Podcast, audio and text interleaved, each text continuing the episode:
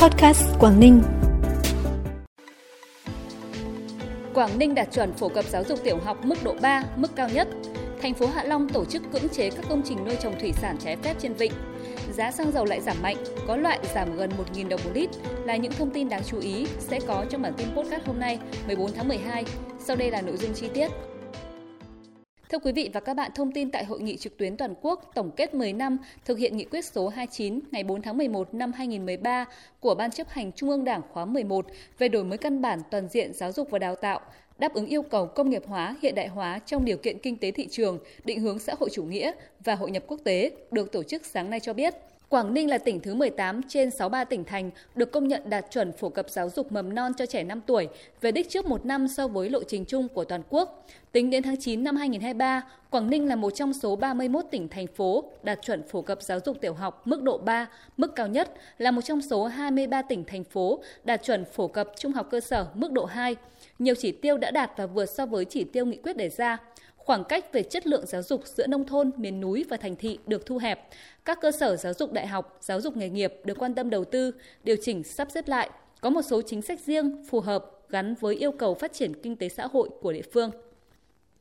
Sáng nay, thành phố Hạ Long tổ chức cưỡng chế bắt buộc thực hiện các biện pháp khắc phục hậu quả đối với các trường hợp nuôi trồng thủy sản trái phép trên Vịnh Hạ Long, bao gồm hợp tác xã thủy sản rồng biển, ông Vũ Đình Sĩ, ông Nguyễn Đức Việt, phường Tuần Châu, Trước khi tiến hành tổ chức cưỡng chế, đoàn kiểm tra liên ngành của thành phố đã thực hiện kiểm tra, nhiều lần nhắc nhở vận động người dân tháo rỡ công trình vi phạm. Tuy nhiên, hợp tác xã, thủy sản rồng biển và các hộ nuôi trồng đã không tự nguyện tháo rỡ công trình nuôi trồng thủy sản trái phép. Đối với những công trình nuôi trồng thủy sản trái phép khác trên Vịnh Hạ Long, trong thời gian tới, thành phố Hạ Long sẽ tiếp tục tuyên truyền vận động các hộ tự tháo rỡ di rời. Nếu các hộ không tự nguyện tháo rỡ di rời, thành phố sẽ tổ chức cưỡng chế, phấn đấu đến trước Tết Nguyên đán 2024 sẽ xử lý xong các công trình nuôi trồng thủy sản trái phép.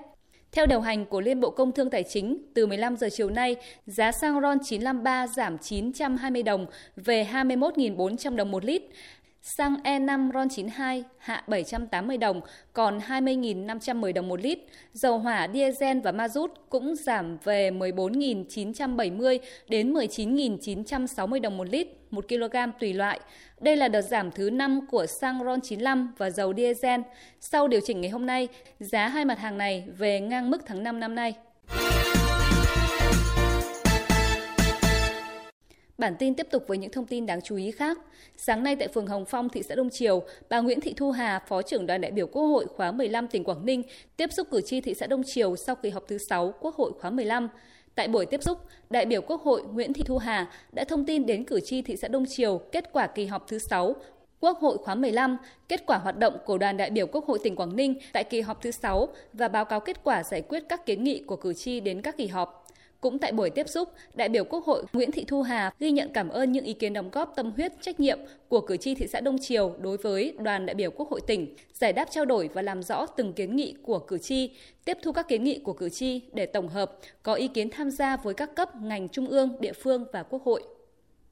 Ngày hôm nay tại thành phố Hạ Long đã diễn ra hội thảo khu vực về kết nối hạ tầng công nghệ thông tin và truyền thông an toàn và đa dạng. Đây là hoạt động nằm trong khuôn khổ tuần lễ số quốc tế Việt Nam năm 2023 do Bộ Thông tin và Truyền thông chủ trì. Hội thảo bao gồm một chuỗi các phiên chuyên đề nhỏ như bảo đảm hạ tầng công nghệ thông tin an toàn, bao gồm chính sách, quy định và mô hình thực tế, trao đổi nội dung về việc mở rộng kết nối các biển, các vấn đề về bảo trì, sửa chữa để tạo thuận lợi cho phát triển kinh tế số, kinh nghiệm các mô hình về trung tâm dữ liệu, hạ tầng đám mây, vệ tinh tầm thấp, Hội thảo còn là cơ hội để các nước trong khu vực xây dựng mối quan hệ và kết nối hợp tác trong tương lai với một số nước có hạ tầng công nghệ phát triển.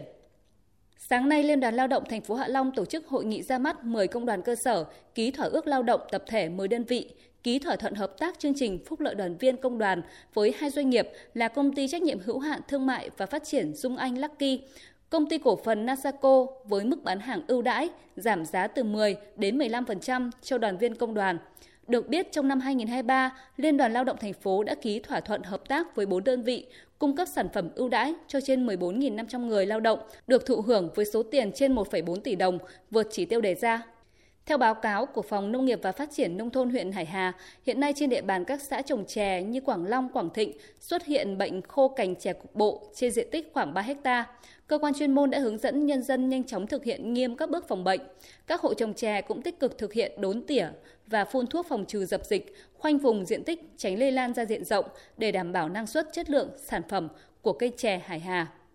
Phần cuối bản tin là thông tin thời tiết. Đêm nay và ngày mai, tỉnh Quảng Ninh chịu ảnh hưởng của rìa Tây Nam áp cao lục địa suy yếu kết hợp rìa Nam rãnh áp thấp có trục từ 25 đến 27 độ vĩ Bắc bị nén dịch chuyển xuống phía Nam bởi bộ phận áp cao lục địa tăng cường từ phía Bắc. Thời tiết các khu vực trong tỉnh phổ biến nhiều mây không mưa, trưa chiều giảm mây trời nắng, nhiệt độ cao nhất 27 độ, thấp nhất 23 độ.